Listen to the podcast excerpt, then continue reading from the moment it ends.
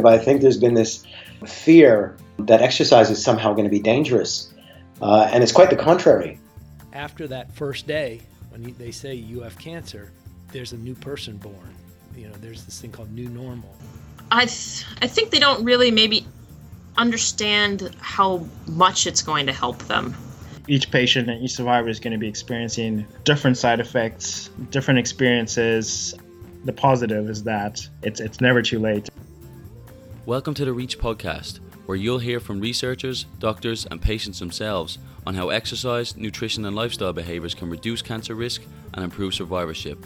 I'm your host, Ciaran Fairman.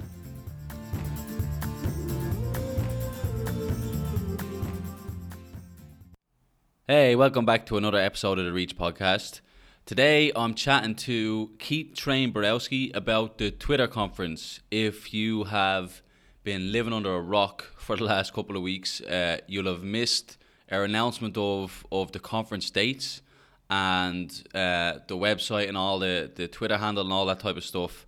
Um, this is something I'm really, really excited about. Um, Keith came to myself and Sarah Weller well over a year now with this idea and it's been a lot of work to put together um, the program, how we're going to structure it, and, and all that type of stuff.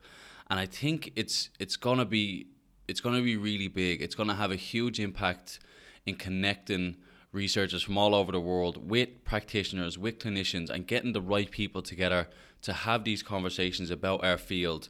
And hopefully, this is going to be the first of of very many. So in this show, we chat about the dates, um, the specific details about the conference in regards to abstract submission, what people can do to submit their work, um, important dates along that line, the conference date itself, and then how you can participate if you're not submitting an abstract. If you want to just follow along with the, the hashtag we're going to have, or even just kind of check in on the day. And then we also talk about for people who aren't on Twitter, we give you some clear instructions about how to jump on there, how to follow along. And um, if you're interested in this world, in the exercise oncology space, now is a great time to jump on it because if you follow the Exong TC Twitter handle, almost anyone who's anyone in the field of cancer research is following that or associated with that. So you can go to that account and check out everyone who's there and kind of get connected with that way and start to feel your way through it. And I'd recommend if you're not on it, obviously getting on it, but doing it sooner rather than later. So by the time the conference comes around, you're kind of up to speed with how everything works and, and how you can check in with us at the conference. But enough of me. I'll let Keith take over and chat chat about the details. Um, enjoy the show, and we'll talk to you soon.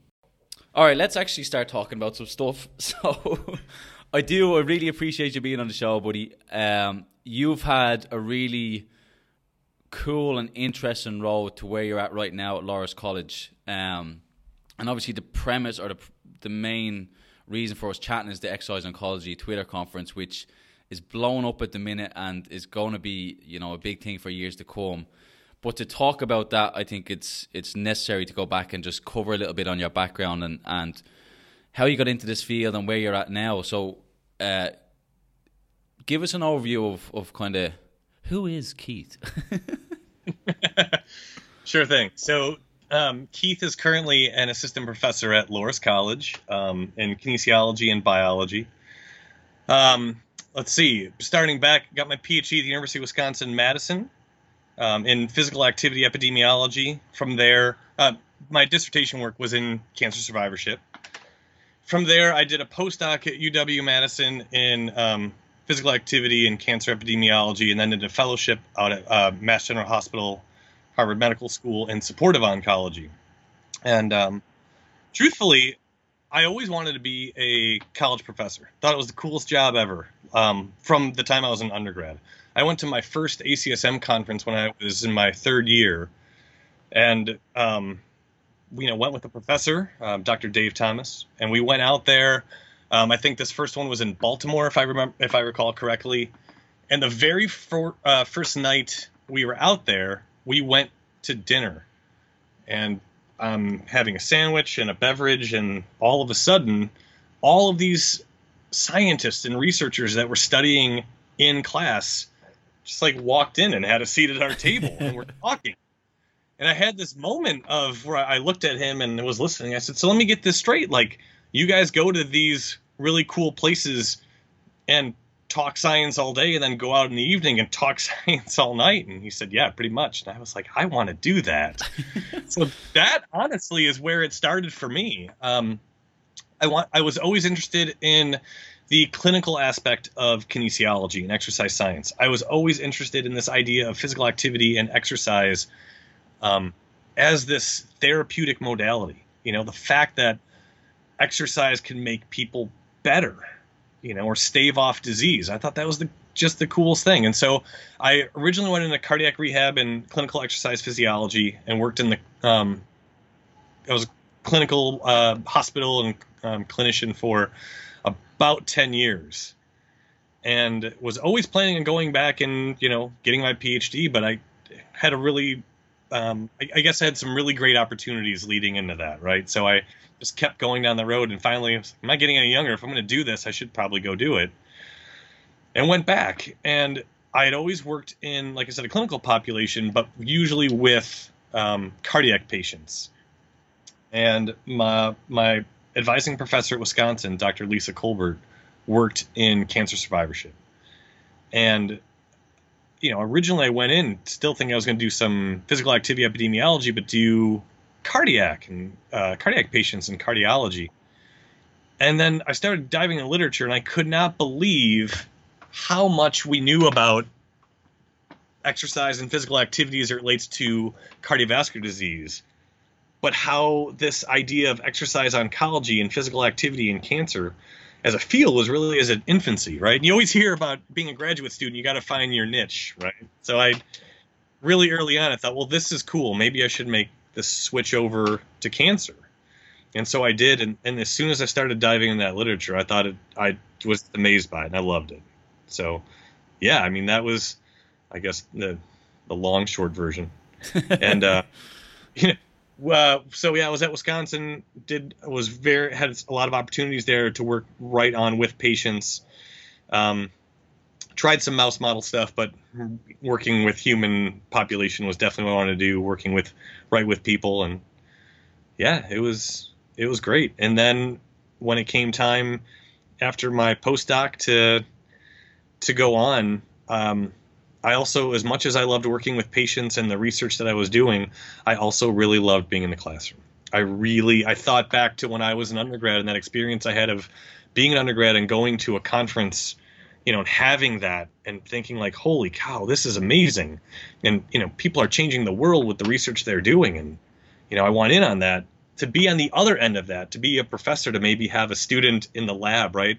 Or in a classroom I, I kind of wanted in on that, so I actually decided to go the uh, liberal arts college route and zero regrets. You know, still doing the research that I love to do.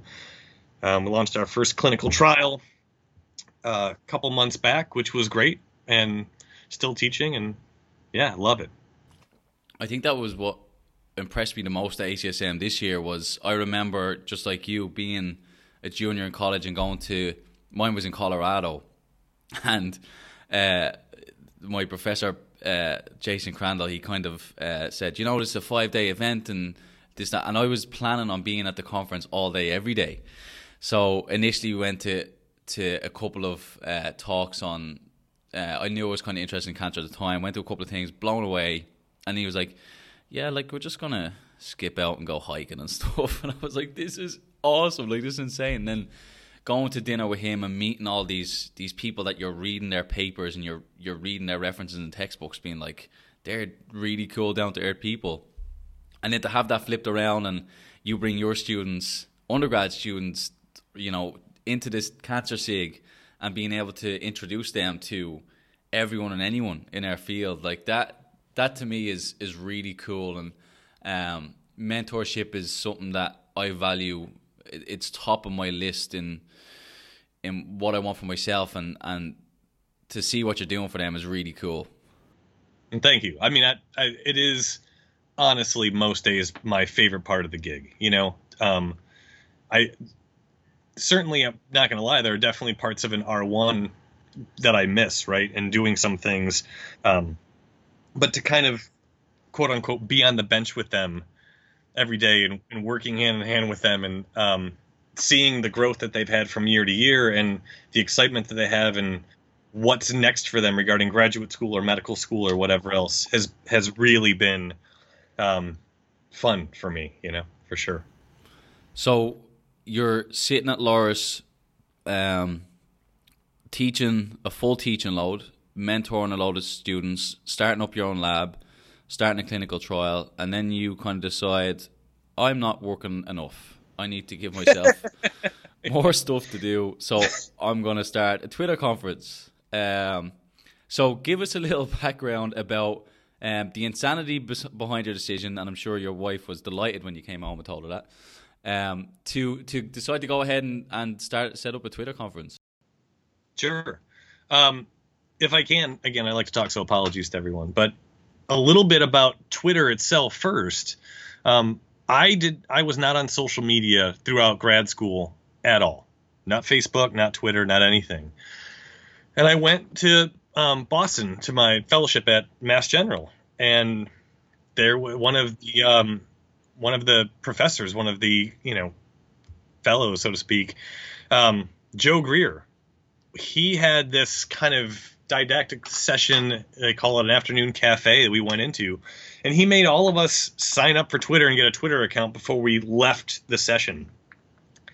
And I thought this is weird and I'm never going to use this and I'm not wow I have so much work I could be doing why am I here and I I thought it was yeah I, I I didn't understand I didn't understand why he wanted me to do that um and then fast forward when I was leaving Wisconsin and going to Loras uh, I think part of this was I'd go to a, a, conference and people would look down and see the name tag and see University of Wisconsin Madison and, and they were like, okay, I know what you do and and that was great, you know. And then people would look down and see Loras College, and not necessarily automatically know, especially as it relates to exercise oncology, what I was doing or what we were doing.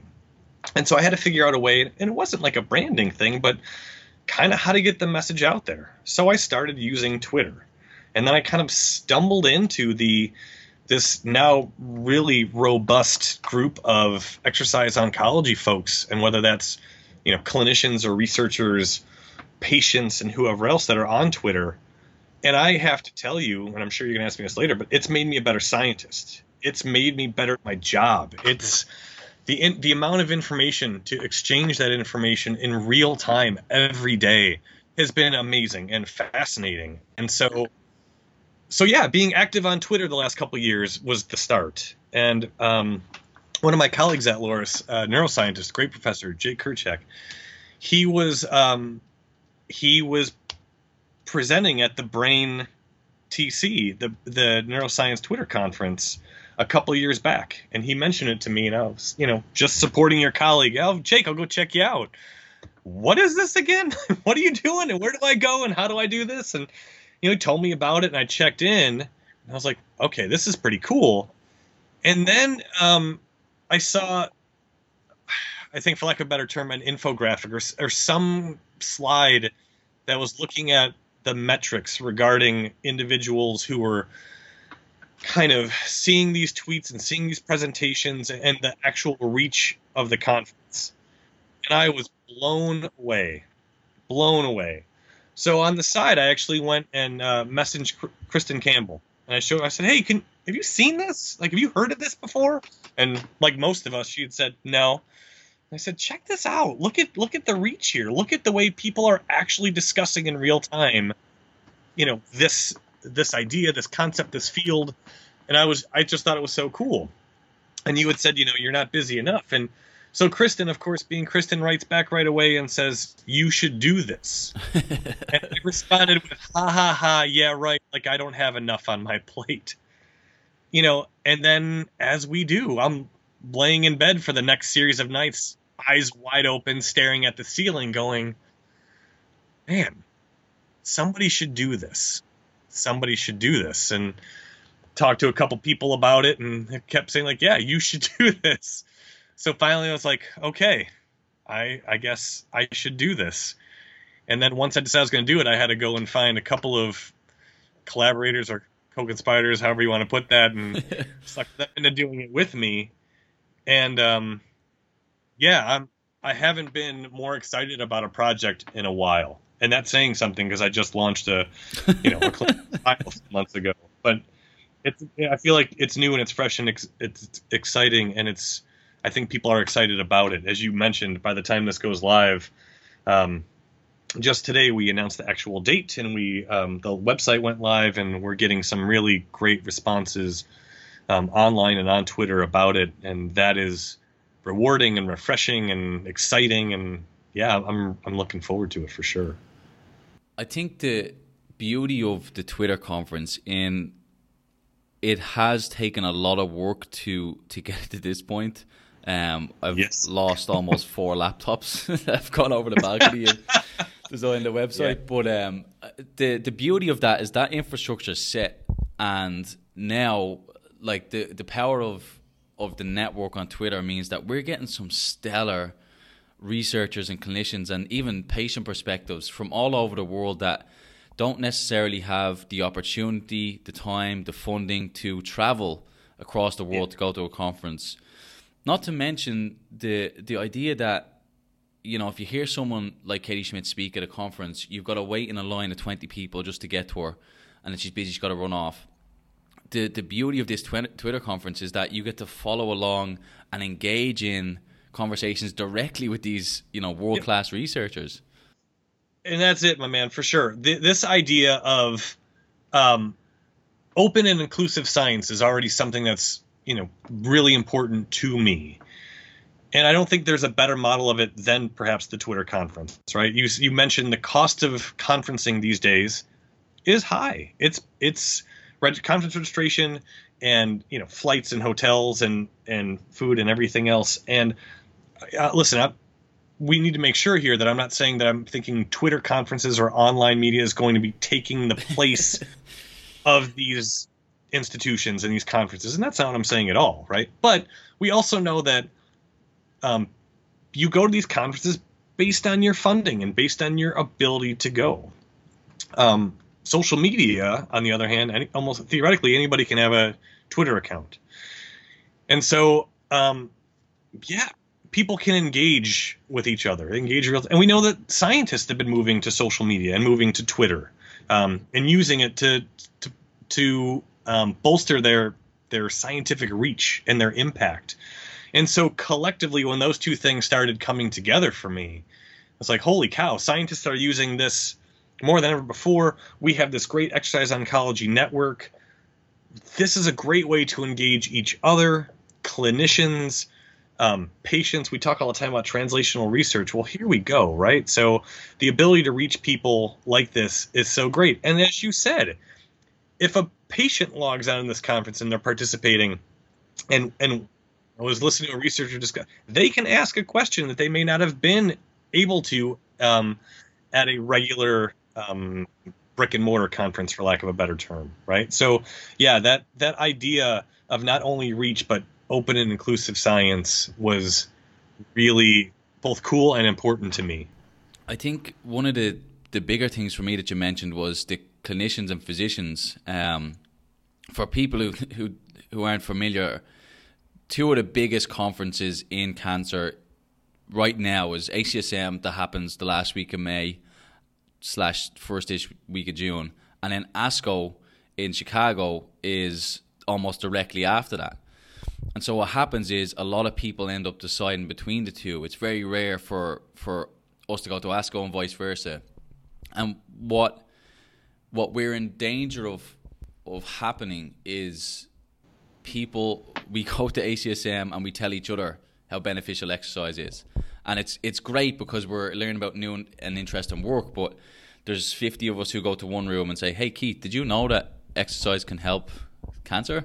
And then we go to another room and you say, hey, Ciaran, did you know that exercise can help cancer?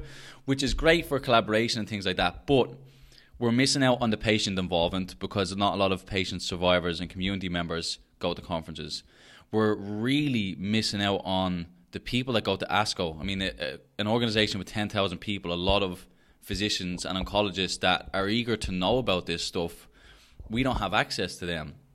And what I've seen from the interest in the Twitter conference is people are really, really interested and excited about learning this type of stuff from the researchers who are doing it. So Alison Bethoff and her crew and, and her network of MDs who want to know more. Um, that's what gives them access to this, which I think is, is a really powerful part of what we're doing.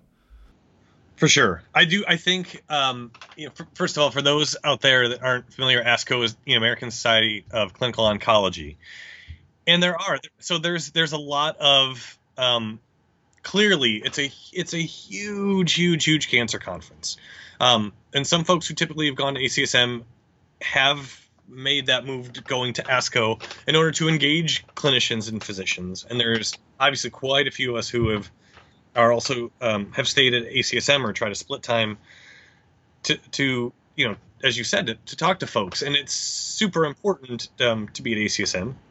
Um, but yeah, there is you know how do we engage a clinical population? Because usually when you talk, like for example, when I am talking to the um, providers at the two local hospitals, the local oncology clinics that I'm working with as part of my clinical trial, you know, they are absolutely yes exercise great physical activity great using it as you know for surviving great awesome i don't know what that looks like. I see 22 patients a day. I don't have time to to actually talk to them about you know yes you should exercise and then you should stop smoking and you should eat right right? But you know i don't have time to do that. They don't physicians will and again i don't think i'm saying anything out of line or new here but most oncologists will tell you they haven't been trained in exercise physiology or clinical exercise physiology and, and, exercise programming. And so there is a little bit of a disconnect, right? We keep doing this work and this work is important and we have a long way to go in the field and, and we're we're doing some great stuff. But how do we get that to the people? And you know, the people that need it the most. And one such way, I mean, of course there's dissemination of research through um, those typical channels of conferencing and presentations and publications, and again, still very important.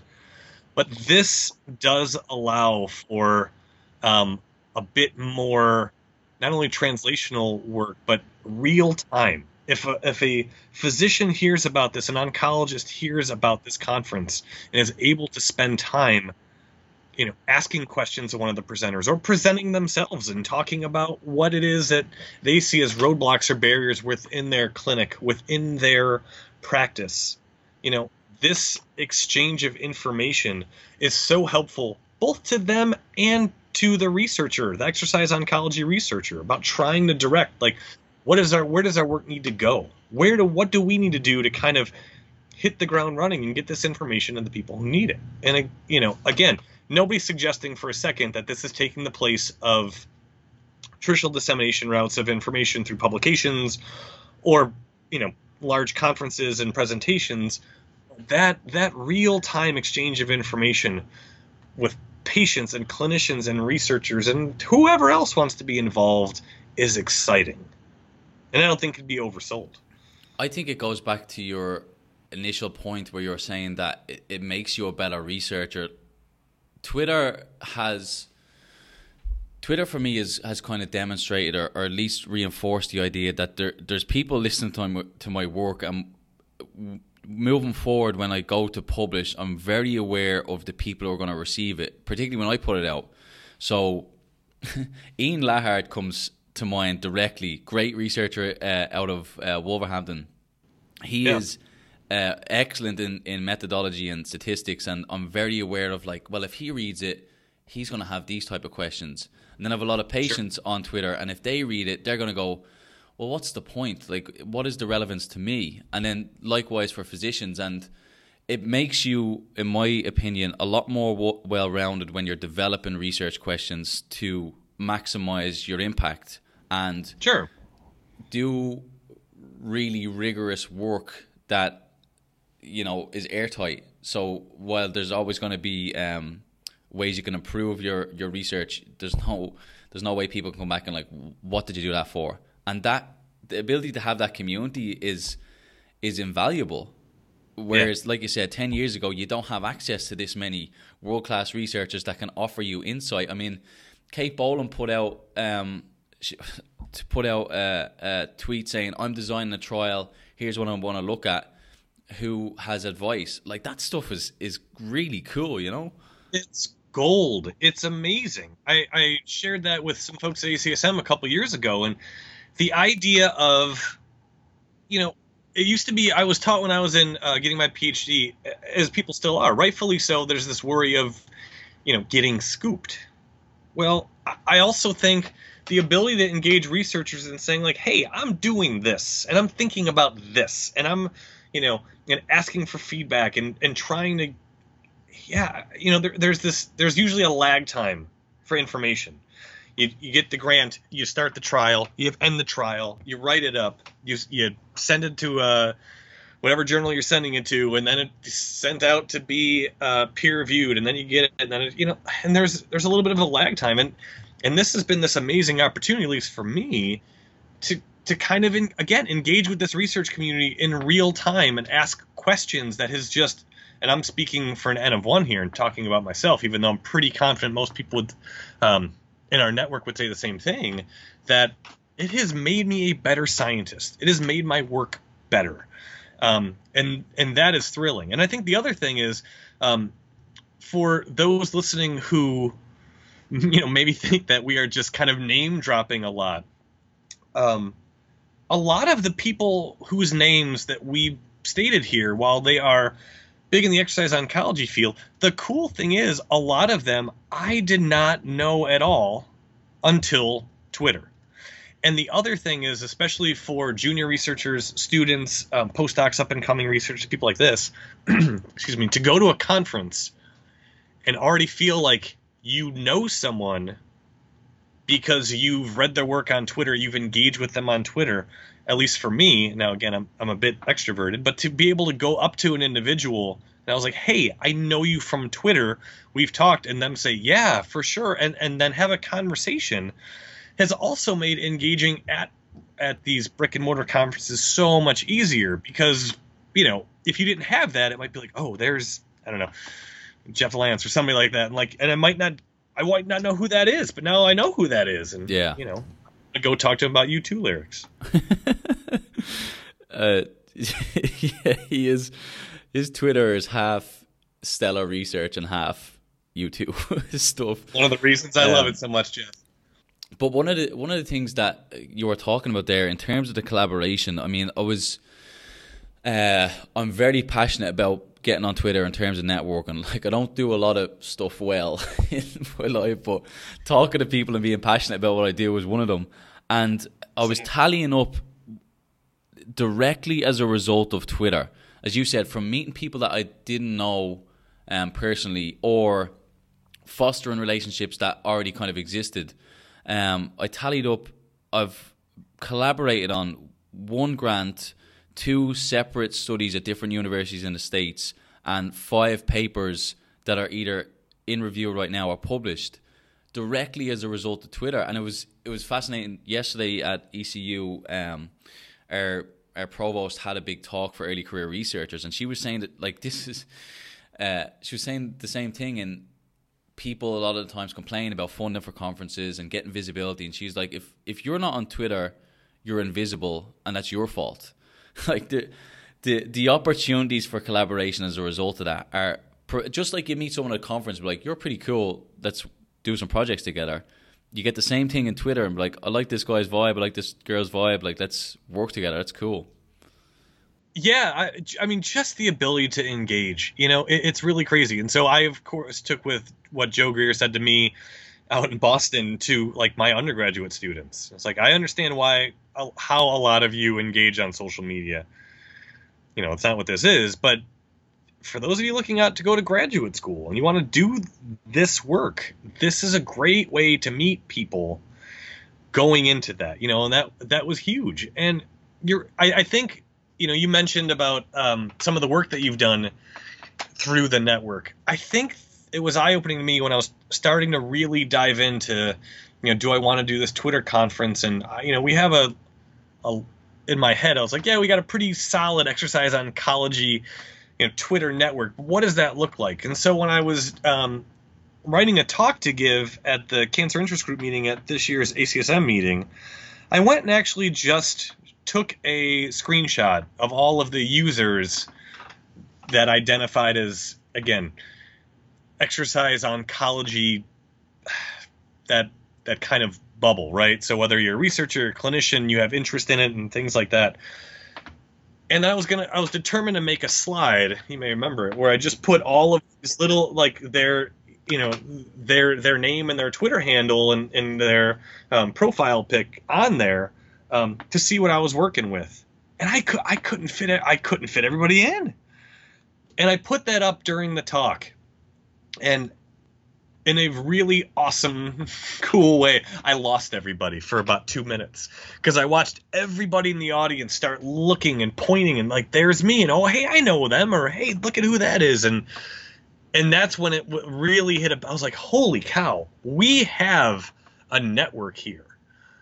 And so to extrapolate on that, if if we have this network and we're not engaging that network, however you know and whatever that engagement means right? Whether that's hey i'm working on a project and you do this line of work can you help me out? Hey i'm interested in writing a paper. You want to write this with me? Hey i just you know i had a bad day because academia can do that to you you know? Um the the ability to has been man, I, I, dare I say, I, I, really do think one of the upshots of my career. Like it, has been great. It's it's made me a better scientist, a better researcher. Um, I'm more connected. And then this past ACSM, and I, ACSM is always a, my favorite work week of the year, every year, without fail. And this one was better than ever somehow because I did feel like I had my own network plus I had this additional network from this, you know, again, this this exercise oncology Twitter network, which was just fascinating to me and and beyond rewarding. And so, yeah, I, I do. I, I think if you're missing out on that, at some point, that's kind of on you.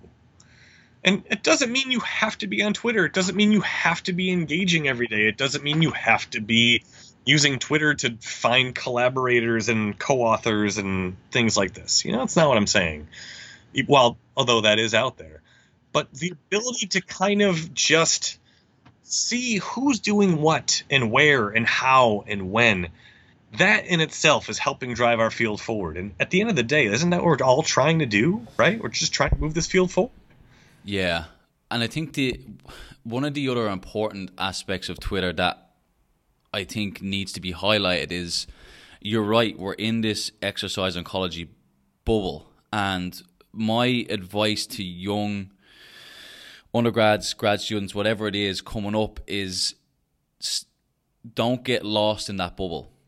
If you come up and you're only trained in exercise oncology and you only look to exercise oncology research or researchers for ideas, there's a chance of losing the forest for the trees because you're so submersed in it. And you know, at conferences, go visit other talks in in related fields. But a lot of my ideas in exercise oncology have stemmed from sports science or strength and conditioning.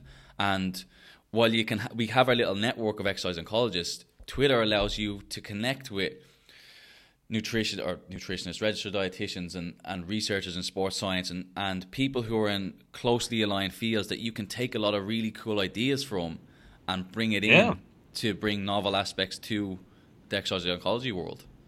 Well, especially if you're willing to stay open minded when those individuals challenge your work because they're coming at it from a different perspective.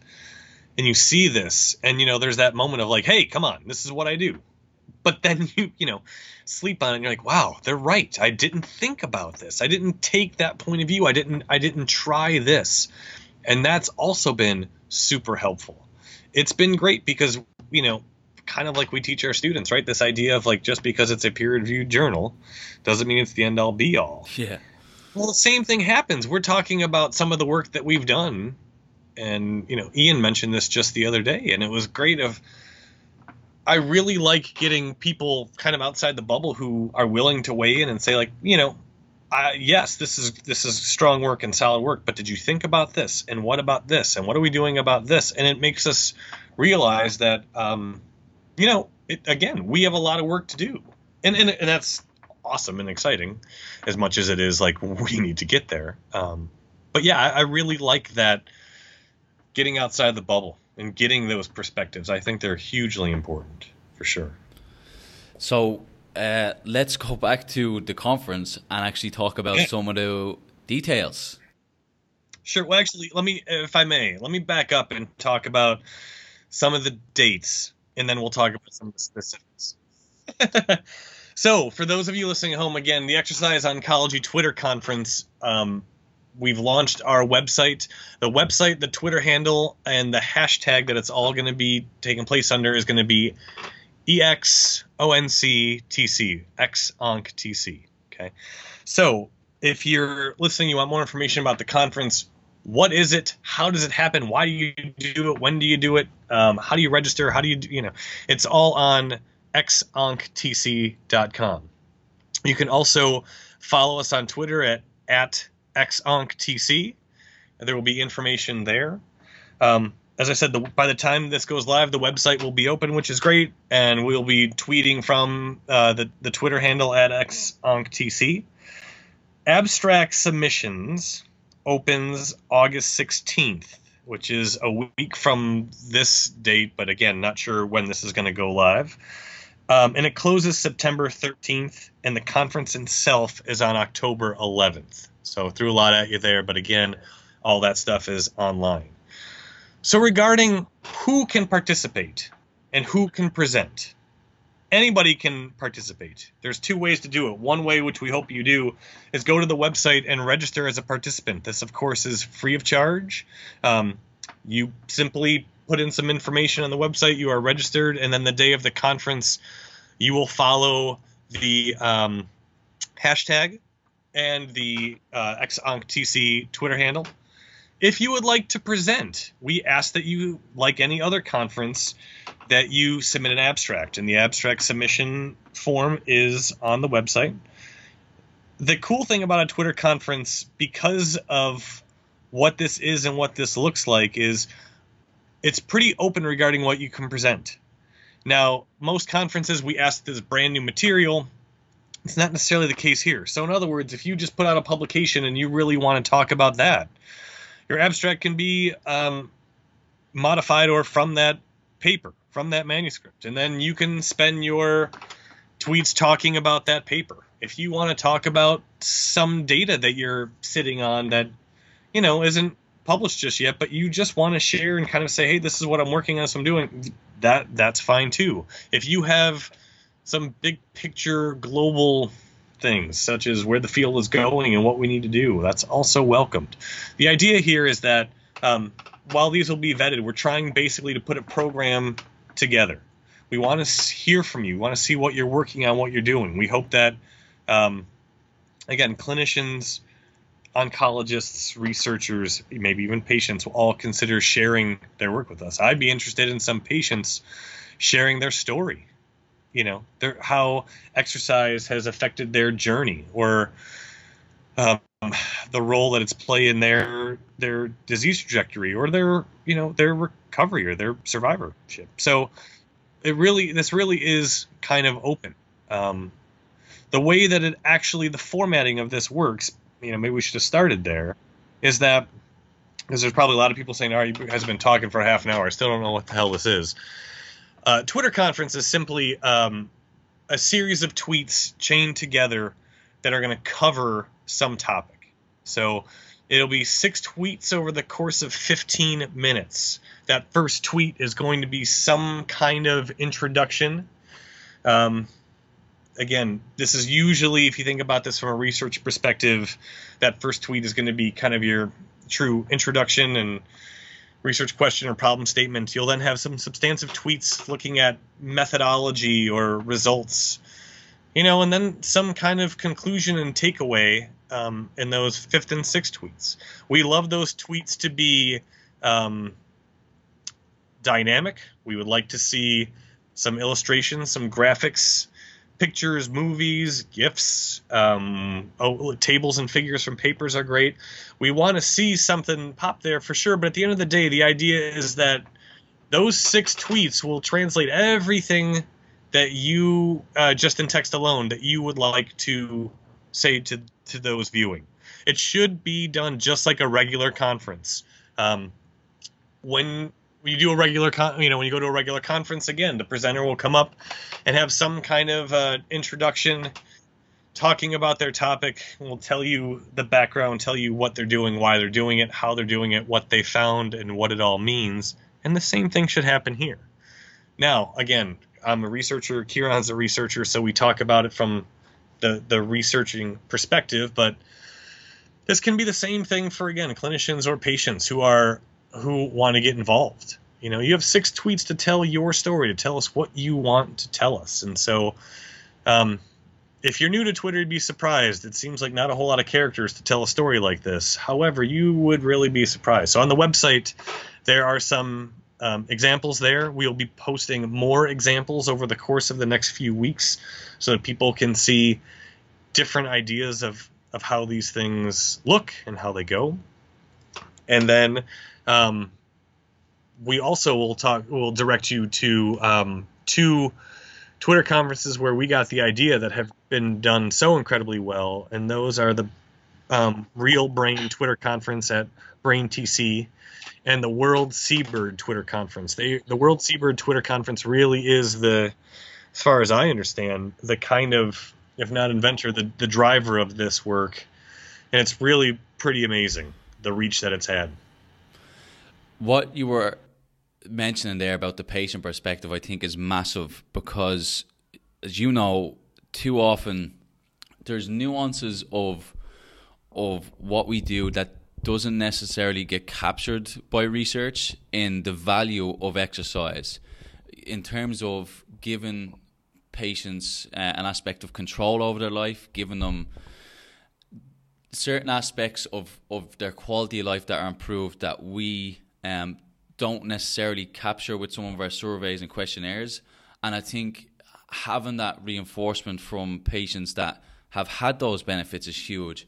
But also, there's a lot of people that experience different challenges. You know, people who have uh, an ostomy bag, or you know, people who've had uh, double mastectomies from breast cancer can talk a lot about their personal experience in how they've modified exercise to suit their lifestyle.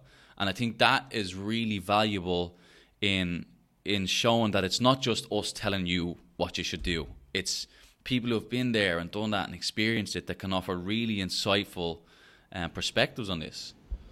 For sure. I think at ACSM this year, for those who were listening to this who were there, um, and I, I, hope I'm saying her name right, I believe it's Gabe Grunwald, um, that hour where Katie um, Schmitz basically led a discussion, a Q&A with her and um, another individual, um, a co- old colleague of Katie's, and who, again, apologies, I don't have the name right in front of me, um, who was also amazing.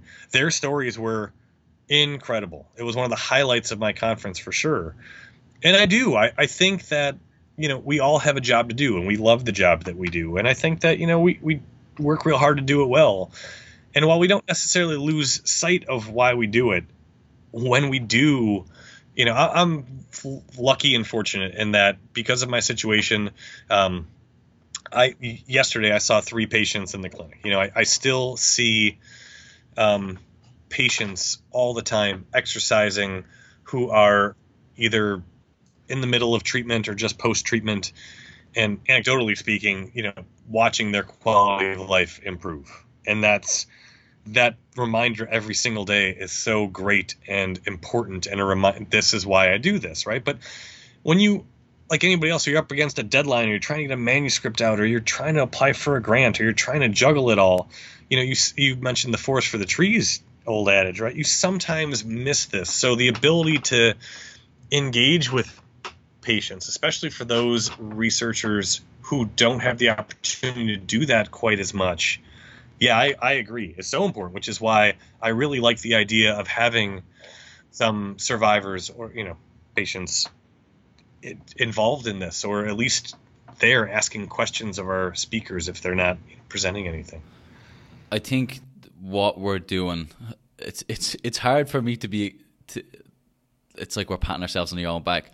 What what you've done in setting up this conference, I think, is is phenomenal, and I really do believe that we're going to have a massive impact on the research community and the broader cancer community. And it, it's only going to build from here. You know, the excitement and, and the talk around this right now of being the first one, like, it's going to keep growing. So I'm going to reinforce what you were saying. Uh, important dates. Um, abstract and registration is open August 16th. So really, really soon. Um, and it's going to stay open. Abstract submission closes on September 13th but the registration will stay open all the way up into the conference. And if you can, the importance of registering is for us to get an idea of who's listening, who's paying attention, give us metrics for upcoming conferences. If you don't get around to registering by the day, you can still just follow along the hashtag and participate and ask questions. Registration is not mandatory, but we do really encourage it um, we're going to be announcing some really, really cool keynote speakers in the coming weeks, but the full program we hope to announce by September the 27th. And then the the conference itself is on October 11th, and essentially it's it's going to be the guts of that day. Um, so what's cool about it is that you can live participate, or after the fact you can just chug in the uh, hashtag, and all that stuff will remain up there. So that's a really really unique aspect of this conference as well, and that you can kind of just keep going back to reference it. Um, For sure. And it's I, amazing too. And the cool thing, sorry, Ciaran, the, the, the cool thing for me is that you know you're there currently in Australia. I'm here in Iowa. Sarah Sarah Weller, by the way, is also one of our collaborators here. Does amazing work, and we're so so grateful and thankful to have her on this project. Is out in uh, Vancouver right? University of British Columbia. So I wouldn't say we're quote unquote spanning the globe, but it kind of is. So we're going to have multiple different hubs and time zones going, and we're going to go through the day. And, um, you know, as you'll see when the program comes out, and yeah, we hope that you join us in real time. And then the ability, if you say, well, I, I missed what was happening in Australia or in England or in, you know, on the West Coast here in the States at that particular time, you can just go right back to the hashtag and find it later, which is really exciting to me. Really exciting. Dude, you have I have to commend you. This is a a phenomenal project, and I'm excited to be a part of it, and uh, really excited to see what we can do this time around and in the coming years. Um, for people who are interested, just remind them where they can find you and the the conference website and the conference on Twitter. Sure.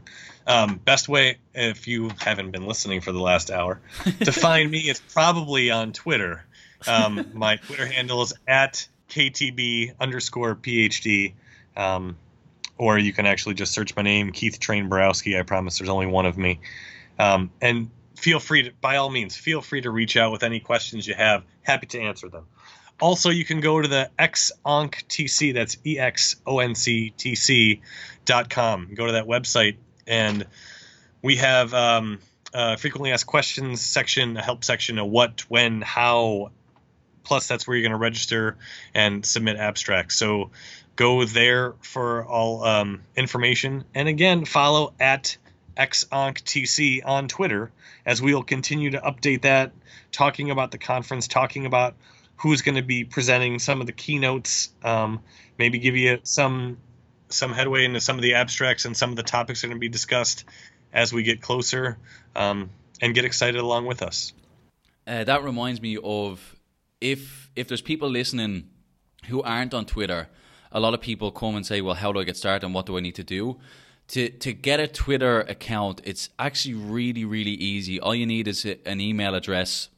You decide your username and password. And when people, when you initially get onto Twitter, it can be quite intimidating and not knowing who to follow, how to interact with people.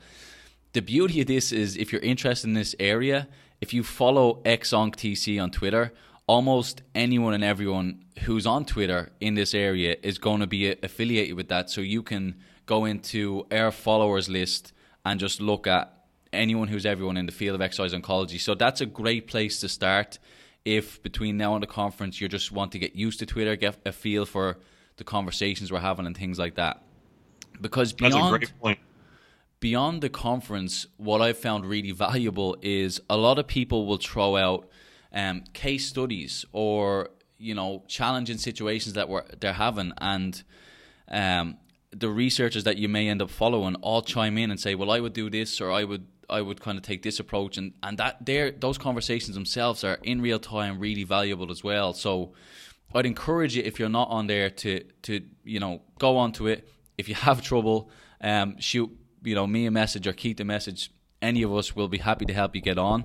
Um, but other, other than that uh, Keith I can't thank you enough mate. We're gonna have to figure out a timeline where both of us can drink at the same time um, you're having a nice evening beer and I'm going off to work.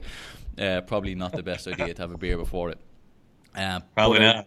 Really do appreciate your time, mate, and I'm I'm really excited about this. Yeah, me too. I'm really glad to have you and Sarah aboard. It's kind of a dream team, and, and like you said, it's, it's the first one. We're gonna do the best we can, see what we got, and I just I look forward to seeing not only what we get this year, but the potential growth of this. This is this is exciting. I'm I'm really looking forward to it.